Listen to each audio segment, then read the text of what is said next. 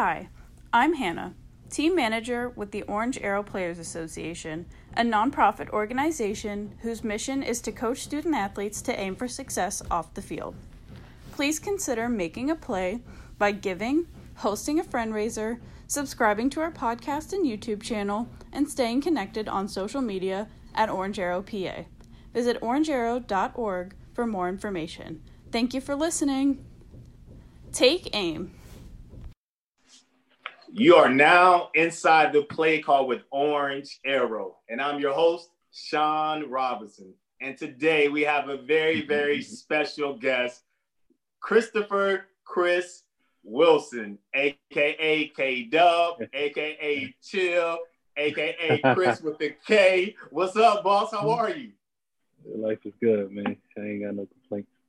I, I, I, could I, I, could complain, but don't nobody want to hear me complain.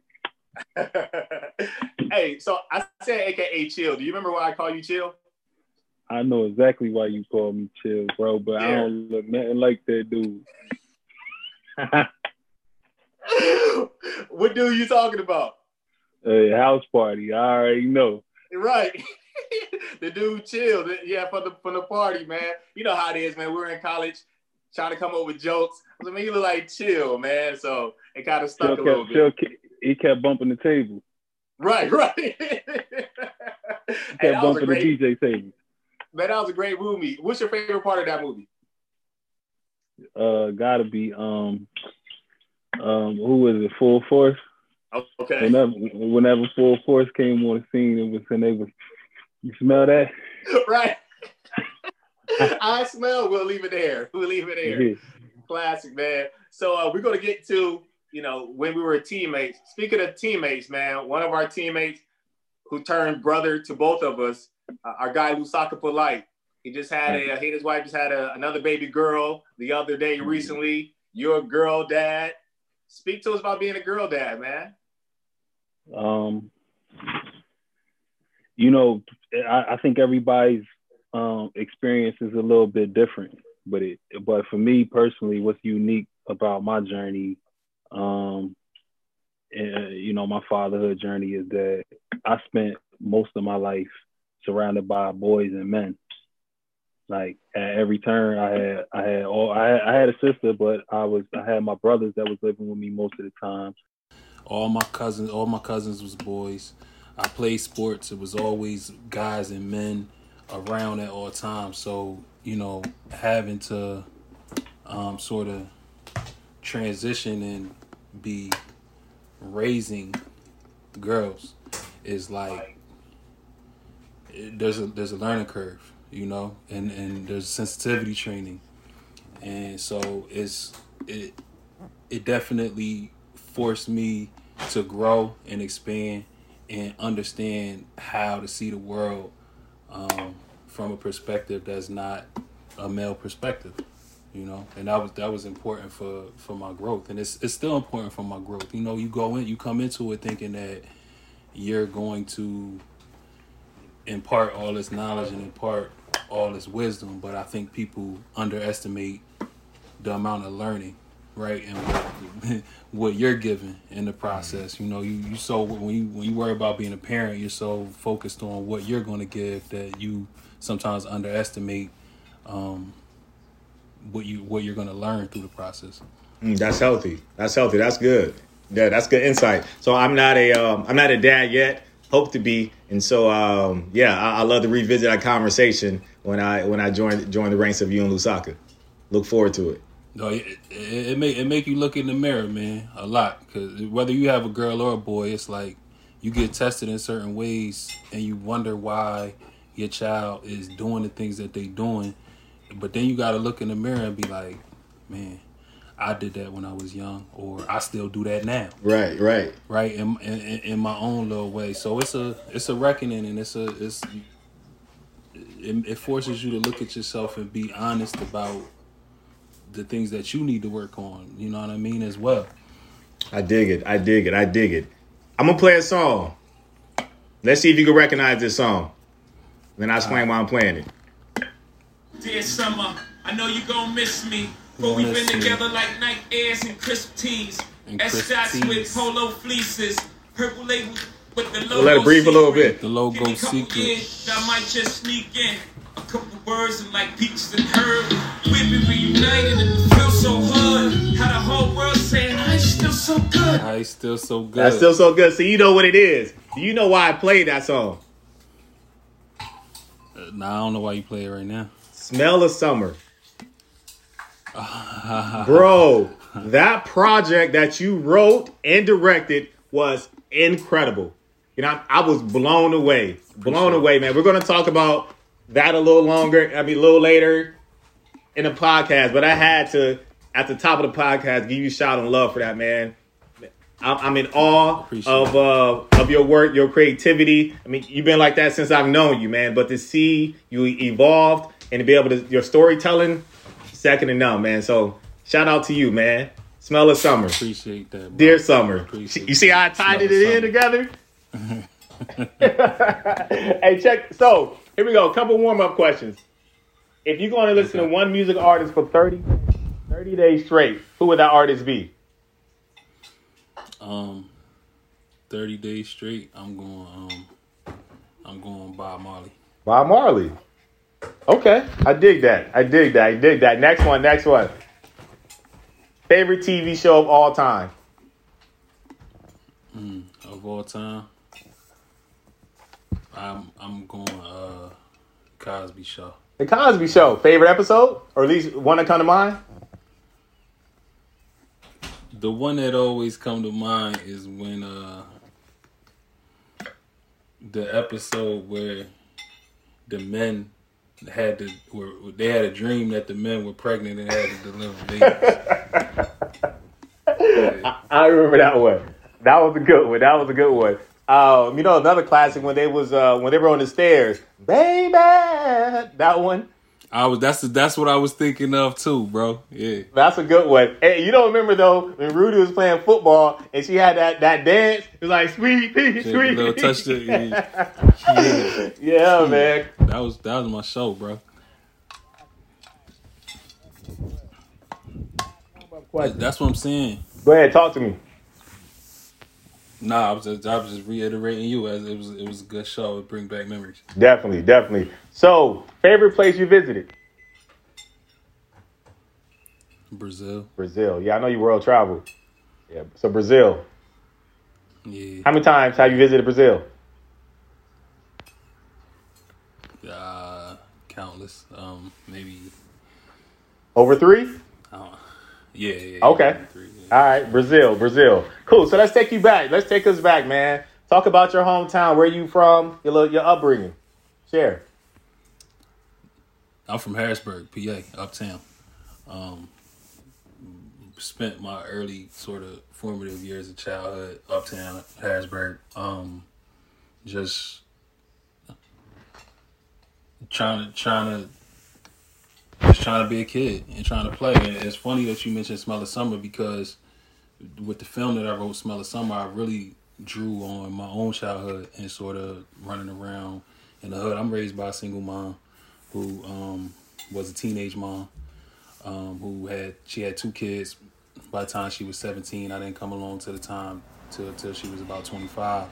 Uh, but she was dealing with a lot of issues at home, and so a lot of my early childhood was watching her get up out of a bad struggling situation and, and really watching her get on her feet and create a life for herself. So I was fortunate in that way. And then we moved, we ended up moving to Lancaster, Pennsylvania.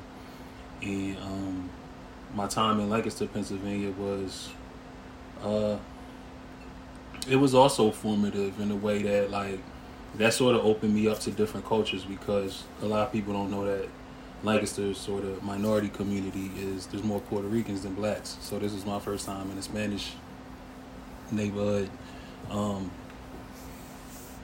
sort of learning that culture and, and, and developing friends, childhood friends, teenage friends that I still hold to this day. So by the time um, going there, going to Wharton and Reynolds and McCaskey High School, um, I went to Pitt from Lancaster. So a lot of the, a lot of my sort of personality at that time and swag at that time that I brought to Pitt was was sort of a combination of both. But I was fresh up out of Lancaster, PA, which was um, had a whole bunch of sort of migrants from uh, New York and New Jersey in that town.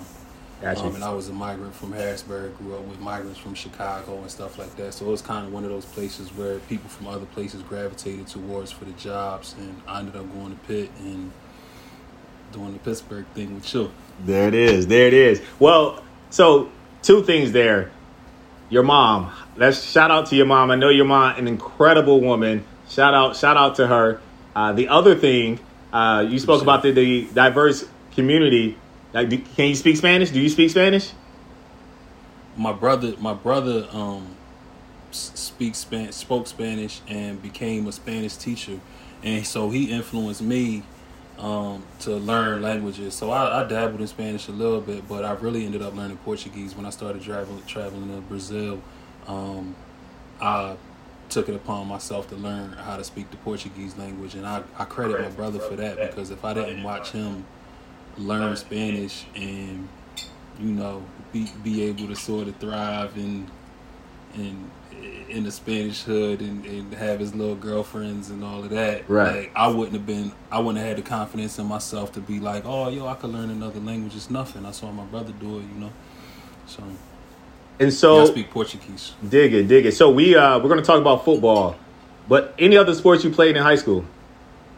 All of them. I mean, I played so well, maybe not necessarily in high school. By the time I got to high school, I was playing football. I played basketball. I played um, baseball, and I played uh, track. Wow, Um, I jumped. all four years, or how did that? Yeah. Wow, Um, you're busy all year. Yeah, but, but and before high school, I, I I dabbled in wrestling a little bit because in seventh grade I got cut from the basketball team, and but I just wanted to stay active. My journey started with baseball though. Like I was a base, I was from the time I was a kid, I was a baseball lover. Started out playing baseball, loving baseball, collecting baseball cards. Um, Who's your favorite baseball player? friends- Frank Thomas, no doubt. Frank Thomas. Frank Thomas. I was a Rickey Henderson guy. I was Rickey Okay. Henderson. Yeah. Man, you couldn't tell me anything. Still in bases like him. That was my thing growing up too. Shortstop and center field. What positions? What position or positions did you play? I played I played first base and outfield, so I wasn't really, eh, you know, short. You you quicker than me, so like you know you already know like to play second base and shortstop you gotta be extra quick. Um, third base and, and first base is a little bit um, of different skill set or whatever, but yeah, I enjoy playing first base and I play all of the positions in the outfield, and I I gravitated towards athletes that played more than one sport. So sort of my heroes when I was young was Bo Jackson, Jackson. Deion Sanders, um, any any athlete that I could find that played more than one sport, and at the pro level, I was like, yo, wow, he he he, he pro in one thing and he pro in another thing. Like I, so I read Bo Jackson's book. I had Deion Sanders posters up in my room and all that. I dig it. Yeah, those are two greats there. Two greats. And uh, you say when you say Bo Jackson, I think uh Tecmo Bowl. Man, that dude was unstoppable in Tecmo Bowl. unstoppable. And I and I gotta mention and Frank and that what I say that to say that's the reason why I love Frank Thomas because Frank Thomas made it to the major leagues to play baseball, but when he was in college at Auburn, he played football. He played tight end and he played first base. I didn't know that. I didn't know that. Yeah. Okay, that makes sense. That makes sense. And so the um, recruiting process going to high school. We know you went to Pitt. What other schools were you considering going to? mostly mostly Big East schools and um, schools on the East Coast. So I wasn't like I wasn't a nationally recruited athlete. Uh, I got letters from all over the country, but I only got serious interest from the Syracuse's and West Virginia's, Maryland, um, on the D one level. Um, you know, D one AA level, of course, like Buffalo and Del- Buffalo was one AA at the time. Buffalo, Delaware, you know, schools like that. But um, as far as D one schools that really showed heavy interest, Pitt was the very first, and so that was that was a big reason why I felt some type of like loyalty to them even going into my visit because I felt like they was the first ones to recognize in me that you know I could play Division One, and I had my own little hangups with that because I was playing for a head coach at the time who he wasn't he wasn't good at encouraging our dreams. So so for me, you know, he told me straight up like you're not going you, you're probably not going to play at the Division One level. Wow. Like you, the most that you could hope for is to play um, Division Two or One Double A, but I wouldn't even work. So he wouldn't give us our letters. Are you serious? It, yeah, some real like, you know, and Lancaster at that time wasn't.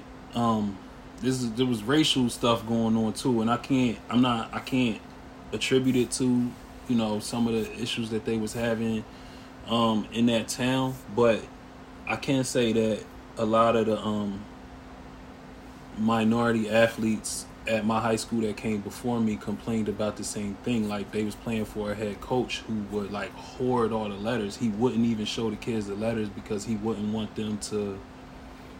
Basically, he wouldn't want them to feel themselves too much. Wow. You know what I mean? So he, he told he, he he said straight up like probably you're you're not going to be a D one athlete. You're probably at best going to be a Division two or, or one double A athlete. And I ended up taking it to the league. So I, that's why I if, if he if he didn't say that to me, I wouldn't even I wouldn't even bring it up. But it's it I have to mention it because it was sort of a part of the reason why I felt that loyalty to Pitt because I'm like it was it was proof it was like nah I told you like they they are they're they're interested in me Right. and they want me to come here so like for them to for them to show that type to, to be the first school to show that type of interest in me I felt like and they and they and they recruited me honestly and uh, it was Coach Freeman I was going to ask you. Okay, Tom out. Freeman. Okay. yeah, Tom Freeman came out and he was he was very forthcoming. He was very honest and he was very excited, um, and had a lot of belief in me and my abilities. And so, I felt like it was just a good fit. Even before I went on my visit, I was just like, nah, these are the people that have been rocking with me from the beginning. They saw something from me and in me from the beginning. So I, that's where I need to be. And so I know you play receiver and linebacker in high school, correct? Yeah. And so did they recruit you as a tight end, or was linebacker in the cards at all when going to Pitt? I, I I came to Pitt to play linebacker. Oh, I think I know. So- okay, I didn't know defen- that. On, on on defense, I played everything on the field. I was just like a, I was sort of a tweener. I was like a jack of all trades. My senior year, they they had me at safety, they had me at linebacker, and they had me at DN. Um, I was just running around all over the field, depending on who we played against and what their strength was. Um, but as you know, we had Coach Coyer, um, Larry Coyer, Right. and so, uh, me, what I learned about myself over the course of my long football career is that I never come to camp in shape. Like I'm notorious for I'm notorious for being in the in the back of every line until like until like maybe like five six days in the camp, and then I start getting into it. But like I be- I I know my ability, and I know in the back of my head like nah, I'm straight. I'm finna be in the front of the line in like a couple days, just chill. I'm just not in shape right now. But as you know, dealing with Coach Coyer, he was on top of us. So when I was in the back, when I came to play linebacker and I was in the back of every line at Johnstown, he was on me. You will never play linebacker for me, and uh, you would. This is not gonna happen. Blah. And so while he was sort of like trying to, he was trying to motivate me with his tough coaching style Right. and his pipe in his mouth. Um, we had a we had a need at tight end, right? And we had a we had a we had a brilliant offensive coach, and so he was like, "All right, you played receiver your senior year in high school. Um, the tight end position is changing right now. Like a lot of teams are wanting smaller, faster tight ends that got hands. So, like, what do you think about coming over to this side of the ball and playing tight end? Like, realist- realistically, like you could start pretty soon. Like, depending on how quickly you get caught up to speed. And so I got him sort of seducing me in this ear, Right. And I got Coach, I got Coach Coyer in this ear. total opposite. He not like, seducing. "Ah."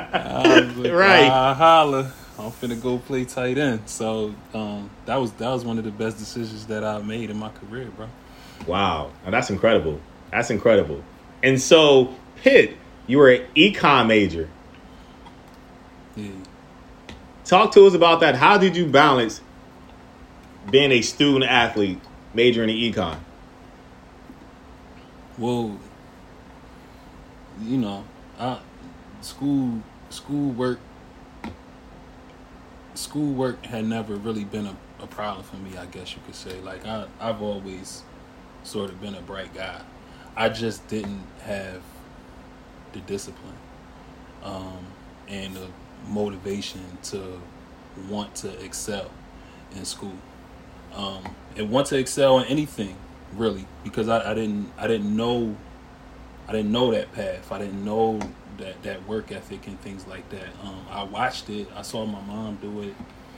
But I, I I learned at Pitt how to work you know and how to take pride in your work and how to strive for excellence you know instead of just being middle of the pack. I spent high school just trying to be mediocre. Mm. and that was um, even even but and and God, you know, through no fault of my own, through no like through God's grace, I could say like mediocre for me was still doing better than a lot of people, uh, like in sports and in school. So Yeah. I could go in and I I could go and clown around with a bunch of guys for. 25 minutes out of the 30 minute period and then in the last five minutes woo, woo, woo, woo, woo, here you go and at least get like a B minus or something like that. And so I was more so trying to scheme the scheme the system rather than like put my best foot forward and and do the best that I could do. You know.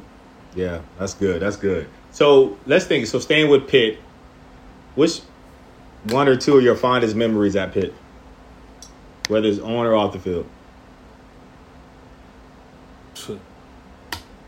You know, it's it's tough to narrow it down to a, a member. I off the field, I would just I would just say the guys. Like my whole my whole football experience, what I miss the most is um, the locker room and the dormitory and the, the, the camaraderie and bond that's developed within that brotherhood.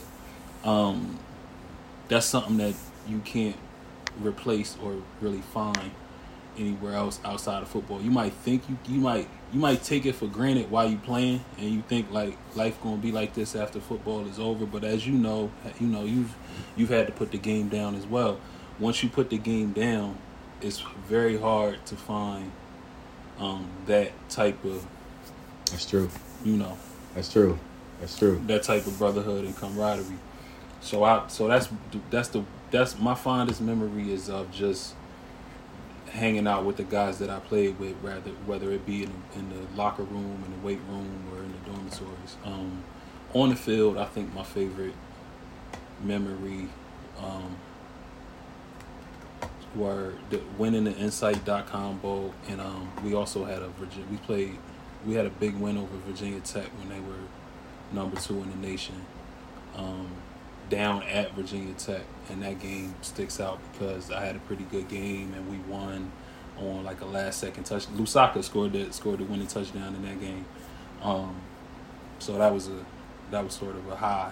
You know what I mean? You know how it is playing down there. It's it's big time. It's packed house. It was a prime time game. Like it was a big stage. That was huge. That was huge. And so you talked about the brotherhood. I'm so there with you. You talked about the locker room, the weight room. See if you remember this story, man. There's a lot of fond memories I have of you making plays, telling jokes. But this one right here, do you remember sharing with one of our teammates? You asked a question. Have you ever dined at JB Gibboney's? Do you remember this story? So I I, I, remember. So our our, our our our our brother and former teammate Ty Gilliard. I don't know who else was there. I know the three of us was there. You asked the question, have you ever went to this all you can eat spot, JB Gibboney's? And Ty was thinking, he was thinking, he was like, yeah, man, I think yeah, I think so. He's like, yeah, JB Gibney's. Man, dog, you had him going and going. And you was like, man, that's your teammate, man. You ain't ever been on JB. so the kicker, You- our you don't know teammate your teammate name. JB, his name is JB Gibney. So you just add the Gibboneys, man. I fell out though because it sounded like it could be a restaurant though, like a all you can eat spot. Bro. I, I just I, I was on people's heads all day, every day. I, I missed that. I missed that about school too. And I missed that just about youth in general. Like I, when I was young, I was just I was all day on on on everybody. Man, on it, on it. Did you ever think about comedy? I can't do that, man. I probably could do that, but I don't want to do that. Got you, got you. Now, now, now. I guess you could probably have some comedy in your art though, in, in directing and in some of your film work. You see that in the future? It's funny, it, it, and it's funny because I'm more drawn towards the drama, uh, you know, and and that's I think comedy. Um, comedy doesn't stimulate me as much. Uh, like comedy is something that com- for me, comedy is something that I watch when I just want to relax and be disengaged and really like have the TV watching me, like really passively.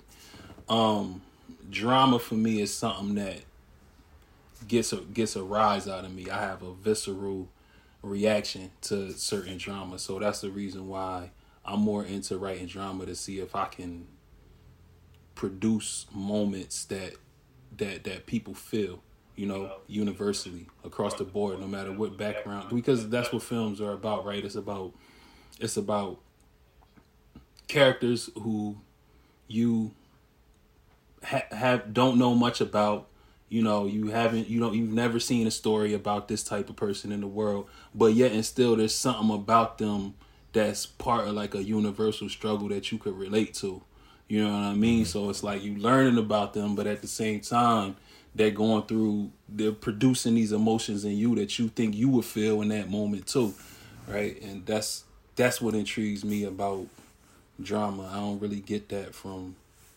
from comedy. I watch comedies when I'm just I just don't know what to watch, and I don't really feel like thinking about anything. I just want to laugh and chill.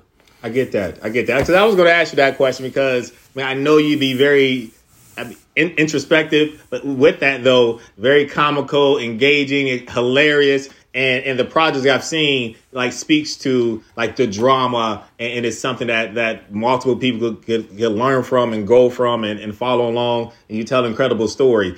With that in mind, when did you find out that you had a talent or a gift for writing and, and storytelling, or passion? Um, orally, I think like I mean I've always um I've always tried to express myself creatively. I like I've written uh poetry, I've written raps, I've written um journals and things of that nature. So and I like I like telling people stories. I like being like, "Yo, you ain't gonna believe what happened." You know where we just came from, and I stand and I tell people the whole story. So I've I've always been a, a, a, storyteller. I just didn't have a sort of a medium to express express what I wanted to express. So by the time I got done with football, I knew I was too old to be a rapper. you know? so I, I was like, you know, you're gonna have to find a way to get these stories out. So what's something that you could like really start over with. Start at the bottom with and like really like learn the craft and um dedicate dedicate time in the same way that you dedicated time to football, you know?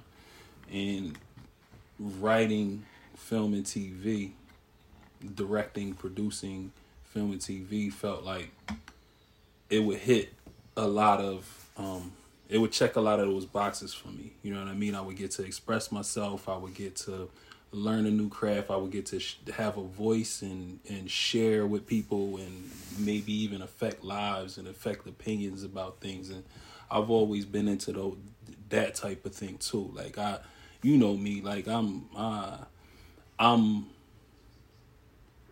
opinionated. You know what I mean? I have I, I've always had opinions and I've always loved sharing my opinions with with people and disagreeing right. and debating and things like that. So mm-hmm. Um, I didn't have that voice in football. You know, you know how it is in, in, in sports, and particularly in football. It's like nobody's bigger than the team. Nobody's right. one voice is bigger than the team. So like a lot of a lot of unique voices in locker rooms get quiet. Right. Right. And so I'm really excited to speak about, and, and we're already there, life after football. But briefly, let's touch on the NFL because when we talk about more than an athlete, success off the field, like you embody what it means to be more than an athlete. So I want to quickly though speak about NFL. So how long did you play? Some of the teams you played for, and some of um, your, your fondest moments, memories. All right, so I was drafted in. I was I was in the 2004 NFL draft. I got drafted late in the second round um, to the Kansas City Chiefs. Um, you know what I mean? You got the World Chiefs. Champion. There it is. There it is. Kansas City Chiefs. I'm gonna pause there. How was draft uh, day for you? Um, stressful.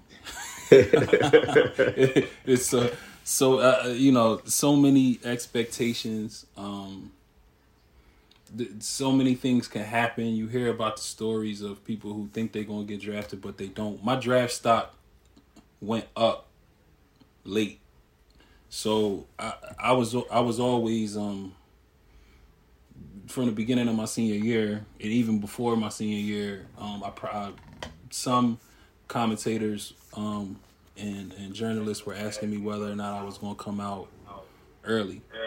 Um, I never thought about coming out early. I never gave that a serious thought. Um, so, but what I can say is that throughout my senior year at Pitt, I was um, one of the premier tight ends in the nation, right, and ended up True being story. a finalist for the for the Mackey Award. We'll go to the, the top tight end in the nation. Right. Yep. So, um, I, I knew that I would go somewhere in the draft. I just didn't know where, and a, and a lot of people were saying second day. You know, maybe third, fourth, fifth round. Um, and after I ran at the combine, I ran faster than most tight ends. Um, Expected. And so my my stock went up. And so instead of going, you know, fourth or fifth round, they were saying third round, or you may go second round. We don't know. So having having all that on your mind on draft day, like that people's expectations of where you're gonna go. I never wanted to tell anybody that I thought I was going going high. I always I didn't want to set nobody up for no type of disappointment. Yeah. I didn't want I didn't want to miss the phone call. My mom's crib did not have very good reception for T-Mobile phones. he was nervous. Yes. like, oh man, I man, he kept looking at the phone. Find right? a spot in the house. Like, man, I only got one bar. I got two bar. I got to get somewhere else in the house. I right. might be getting a phone call. You're right by the window, um, standing by the window, not moving. Yeah, go ahead. Finally, the phone call came from the Chiefs, and they was like, you know, they asked me if I wanted to be, if I was interested in becoming the chief, and I knew they was interested, but I was just a little bit. I'm like, y'all got Tony Gonzalez. Hall of Famer, right? right. Yeah, y'all finna spend a draft pick on me. So uh they uh they Tony had Tony was coming off an injury. So there was a couple things. It was that they didn't know exactly how he would be post injury, but also they were looking at me as more of a H back um, type of tight end that could go back and forth in the, in the, in the to, from the backfield to the receiver to the tight end and move around a lot. Um, so that's the way they envisioned me. So they called, I got drafted higher than I expected to get drafted. My family was just, you know, beside themselves, everybody crying. I went out with my brothers that night and just, you know, was just soaking in life and, and very um just just anxious about what what was ahead, you know, and what it meant. That's a beautiful thing. It's a beautiful thing. So, I know Kansas City, uh, the Ravens, the Chargers, and the Eagles. Where did you enjoy playing the most? Ooh, that's tough. I enjoyed playing all of them, and I'm blessed to play for all of those organizations. Yeah. And I, I had fun at each for different reasons. You know, KC was my introduction to the league, and I was taken in by a bunch of old heads that um, were just good dudes. Tony Gonzalez is a good dude. Brian Waters, good dude. You know, Will Will Shields and and um, Willie Roaf and just hall, just Hall of Famers. I'm just I'm surrounded with Priest Holmes, and I went from you know us rocking that Pitt to all of a sudden, and you know how it is in college. You know, everybody on the team's not good. Right. So, right. A lot of them's not. So- they're not good, right?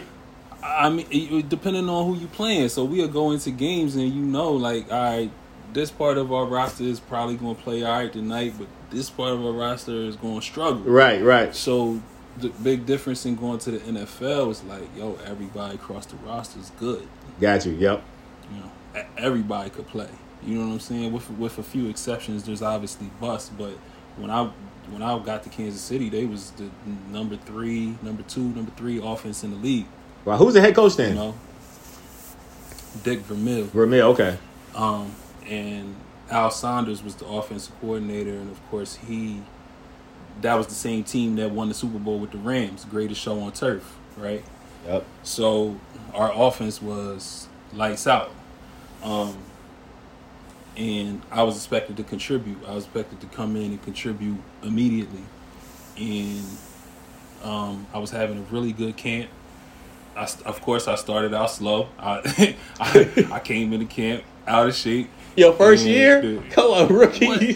This, I'm telling you, I, I'm telling you, every single year I came into the season out of shape. Like I just, this, but part of it, it was just the confidence that I had in myself. I was like, ah, I'll be all right. And- but but but my, my my coaches is looking at me like, bro, you do not look like the same dude that we saw on film. Right, What's right, going right. on with you? Right. So I had I had coach pull me aside and say just that to me. He was like, "Yo, I banged the table for you. Like I told I told everybody here that you was a player. And like right now on film, you looking slow, you looking lethargic, you looking whatever. And so that's that's really all I needed to hear. So I was like, all right, I gotta turn it on real quick. Yep. And so from that point, um, had a great camp. We went out in our first first preseason game, scored a touchdown, first game ever, um, up at the Giants. Um, was really giving it to guys at practice um, as a rookie, giving it to veterans in practice.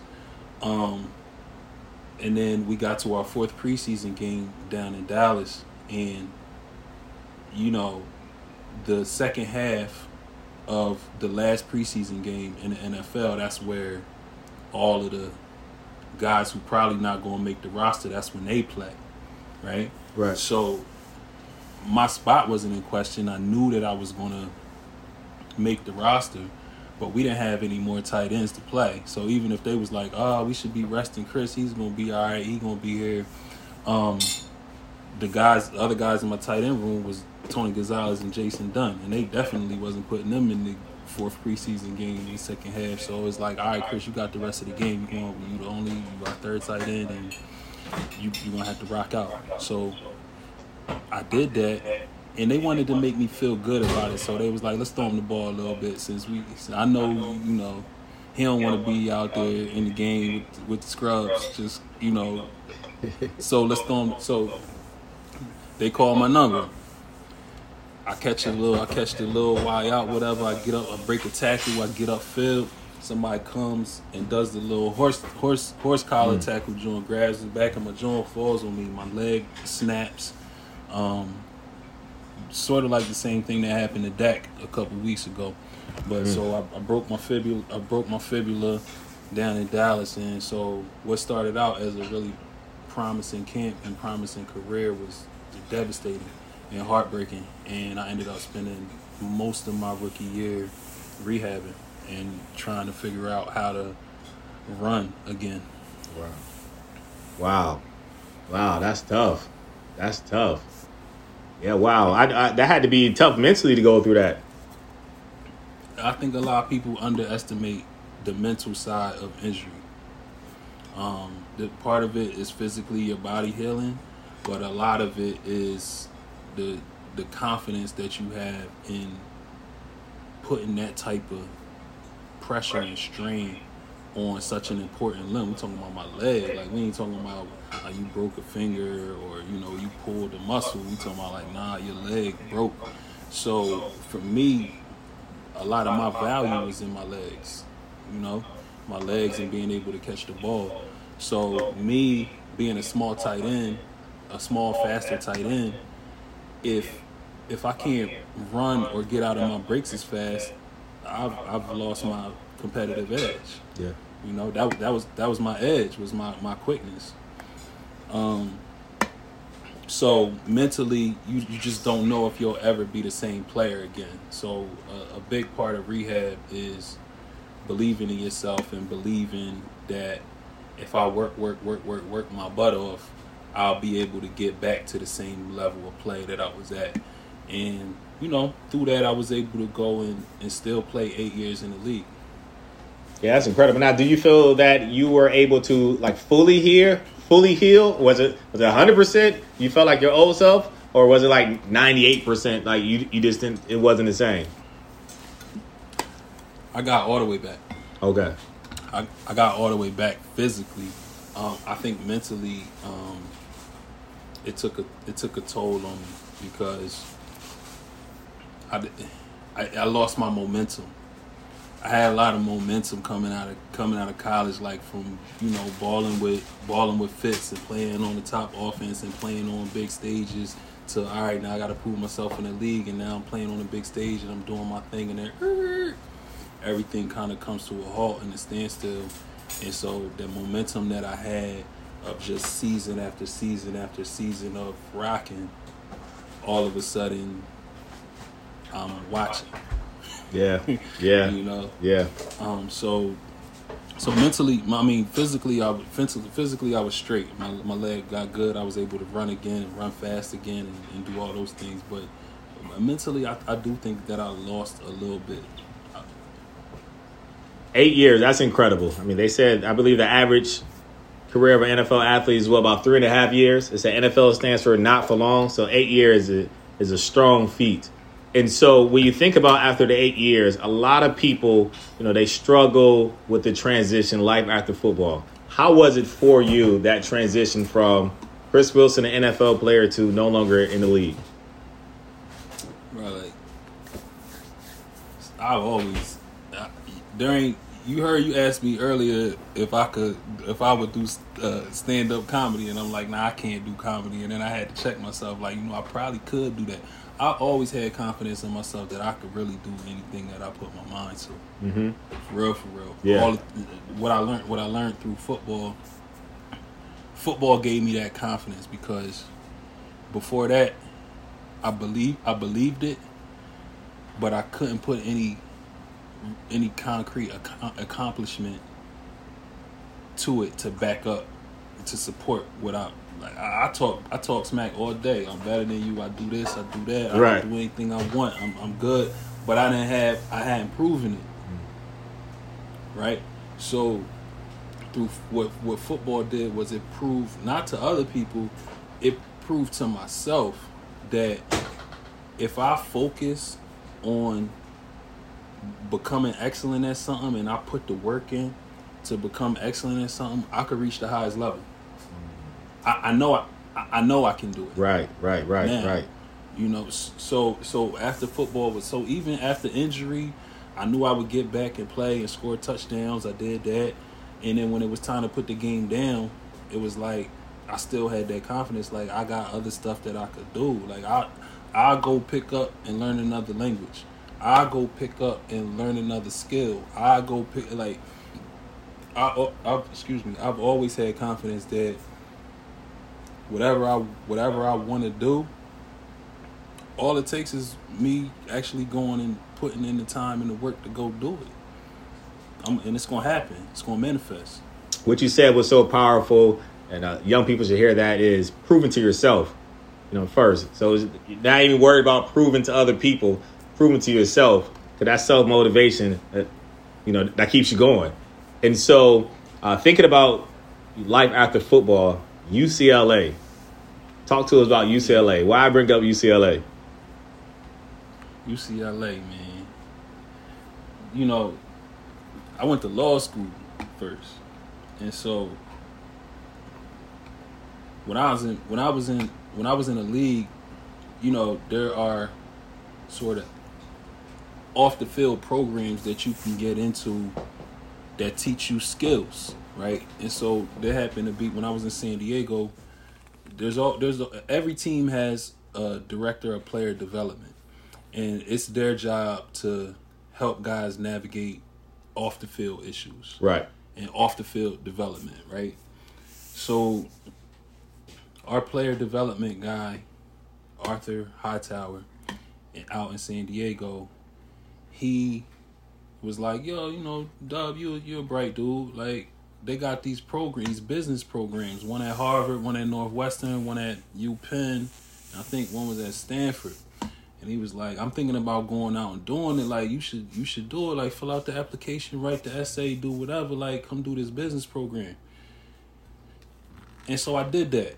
Um, I took his, I, t- I took him up on that, and I went out. When I went out to the program at Harvard, we ended up going to the Har- one at Harvard.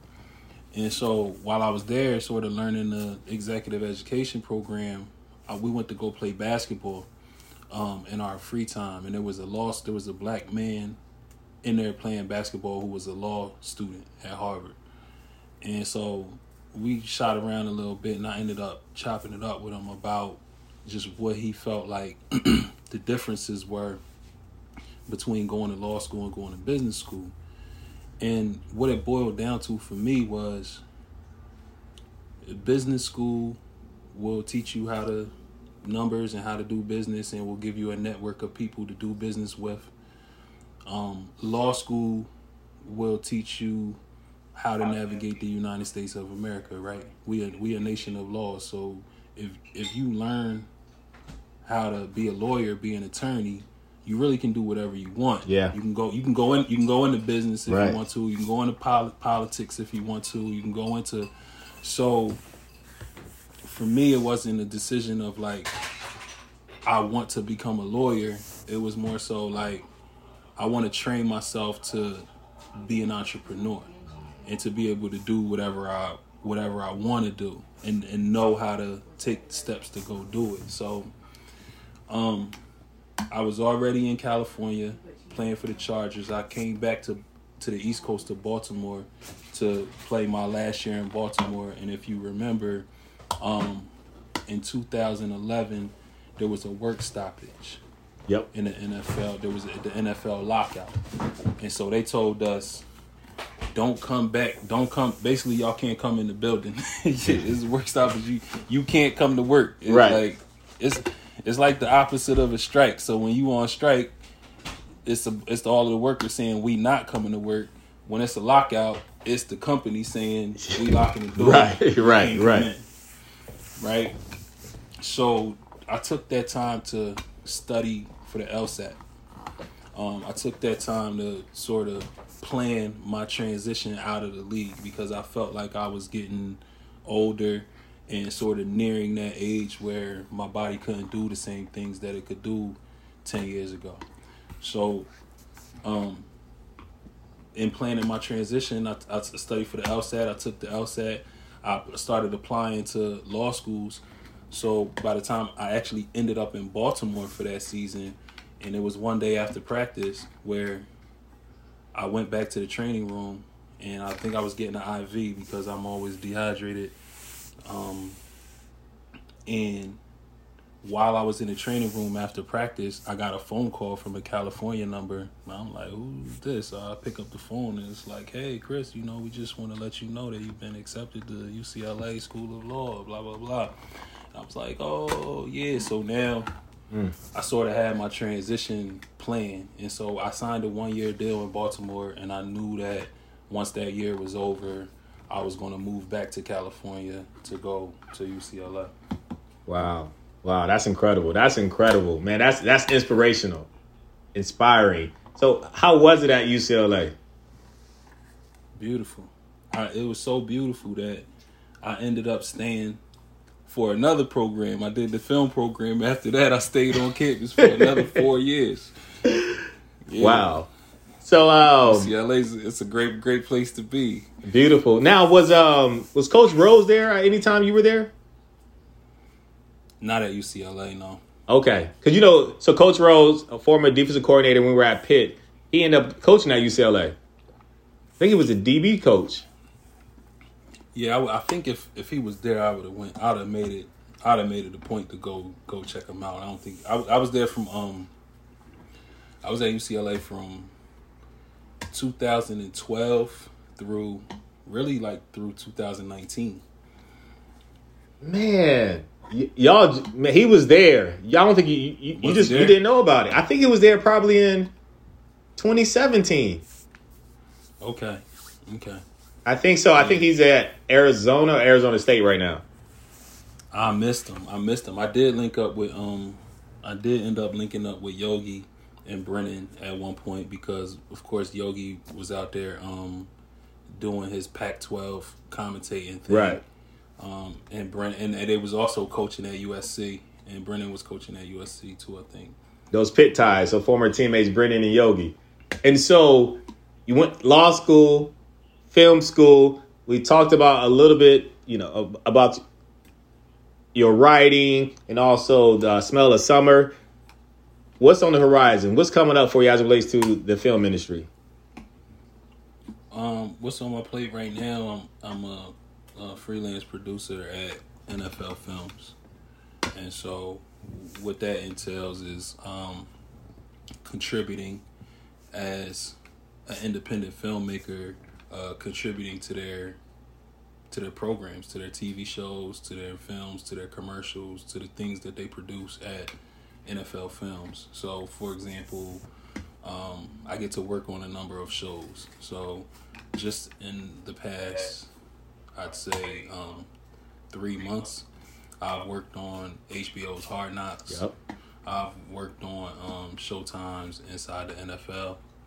Um, I've worked on a show called Turning Point, which um, comes on FS1.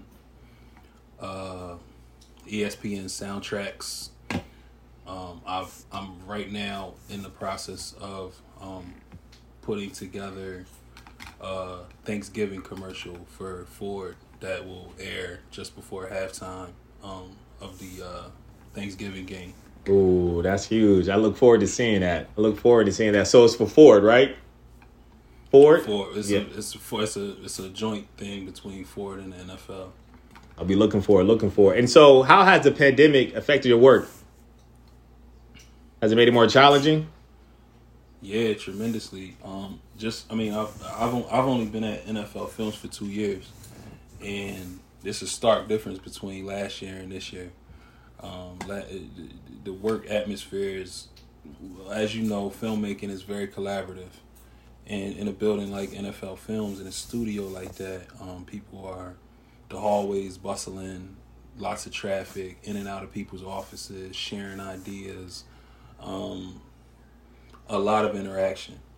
And this year, um, because of all of the COVID restrictions and precautions, everybody pretty much has to stay in their own silo. Um, so you you know you go to work and you go to your office and get your job done, and all of the interaction is done via Zoom, like we're doing now. Um, uh, and Microsoft Teams and you know other programs that allow you to connect with people without actually being in the same room with them. Right, right, right. And so, we work with young people, collegiate athletes, and also grade school student athletes. What advice do you have for young people who are looking to get into this film production industry? You know, my any advice that I I'll give you I'll give you two things. I I'll talk about just in general whatever you want to do, and then film specifically. Okay. Um, getting into a career, I would say, um, it's a you got to look inside yourself and figure out what you're passionate about. And if you find something that you're passionate about and that you want to do, uh, you have to put your heart and soul into it, and you you have to you have to grind at it um as if you you might not see the results tomorrow you might not see the results next week or next month but you have to consistently go hard over the course of time and everything that you want to happen in that space for you will eventually happen but only if you put the work in only only if you put the work in Yeah. That's good. That's good. That's good. um, spe- specific, specifically the film. Um, or like uh, someone who's a creative. Yeah. creative. Um, I would say, uh, uh, you know, immer- immerse yourself in it. Um, so if you're, you have to know all of the all of the disciplines and all of the ins and outs of it. So even if you want to be a writer, you still have to figure out what directors are doing.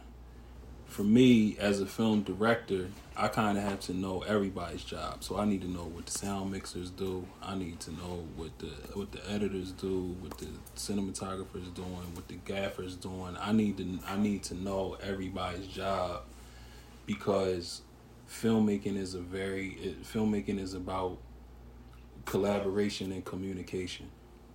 And so we're all trying to tell this story and so I have to I have to be able to speak the language of my lights guy. I have to be able to speak the language of my my my grip. I have to learn how to speak the language of my cinematographer, talking about cameras and this and that, talking about computer programs. So the director's job is to um, yes, give people direction and tell them what to do, but you you also have to be respectful of people's level of expertise. And so while you're the expert at directing, everybody else is an expert in their own particular area. So it's your job to communicate effectively with them and to sort of step back and let them do their thing. Um, so you end up answering a lot of questions. So it's like, oh, do you want this to be red or do you want it to be blue? Oh, do you want the color temperature to be this or do you want it to be that? If I don't know all of those things and if I'm not able to give them a answer that makes sense like that, then I'm not to have I'm not to have command of my crew. Mm, got you. You know, I'm not I'm, I'm not gonna have the respect of my crew unless my communication is on point and I know what I'm talking about and I'm very decisive and, and I know my vision and I know what I want. So, long story short, be open to co- be open to collaborating with people and work on commun- work on learning everything so that you can communicate it effectively. Mm, that's that's great. It's interesting. So as I think about some of our earlier conversations, some of the things you said about being opinionated, um, about being a you know a learner, about being enjoying the brotherhood and and, and building building with people, it's almost like you you were like taking steps to like build where you are now. You know, because you're like a coach as a director and be able to bring people together, be able to communicate, be decisive. I mean, it's incredible to see to see your journey. And so, as we wrap up, the mission of Orange Arrow is to coach student athletes to aim for success off the field, off the track, out of the pool, wherever the playing arena may be. Why is it important to be successful outside of your sport? Be more than athlete, sharing with young people. Because you can't be an athlete forever. You know, you, you're going to have to be a man or a woman your whole life. You know, and being an athlete is only a small part of your life. Now, if you if you do the athlete thing right, it will all it will also contribute to your manhood or to your womanhood, right? But the the ultimate the ultimate goal is always to be the best man or woman that you could be. That's that's first priority, right? Sports is just a part of your journey. So I would say that's the reason why that it's important. You can't just get so wrapped up in sports that you feel like this is my this is the most number one most important aspect about me and aspect about my life. No, the most important thing about you is how you conduct yourself as a man or a woman, right? What your what your goals are, what your um, what your motivation is, what your work ethic is, what how, are, are you are you are you kind? Are you a good citizen? Are are you honest? Are you do people trust you? Like those those things are going to give you success in any arena. Right? Work, right? Working on yourself as a person is going to bring you success in any arena. Sports is just sports is just a um, a fun way, a fun and exciting way to learn life lessons. There it is. There it is. Chris, Christopher Wilson, K Dub, aka Chill, my brother, man. Thank you for your time. Send my best to your mom and the rest of your family. Appreciate you, boss. Looking forward to the great work uh, that lies ahead of you. No, my dog. My dog. Peace.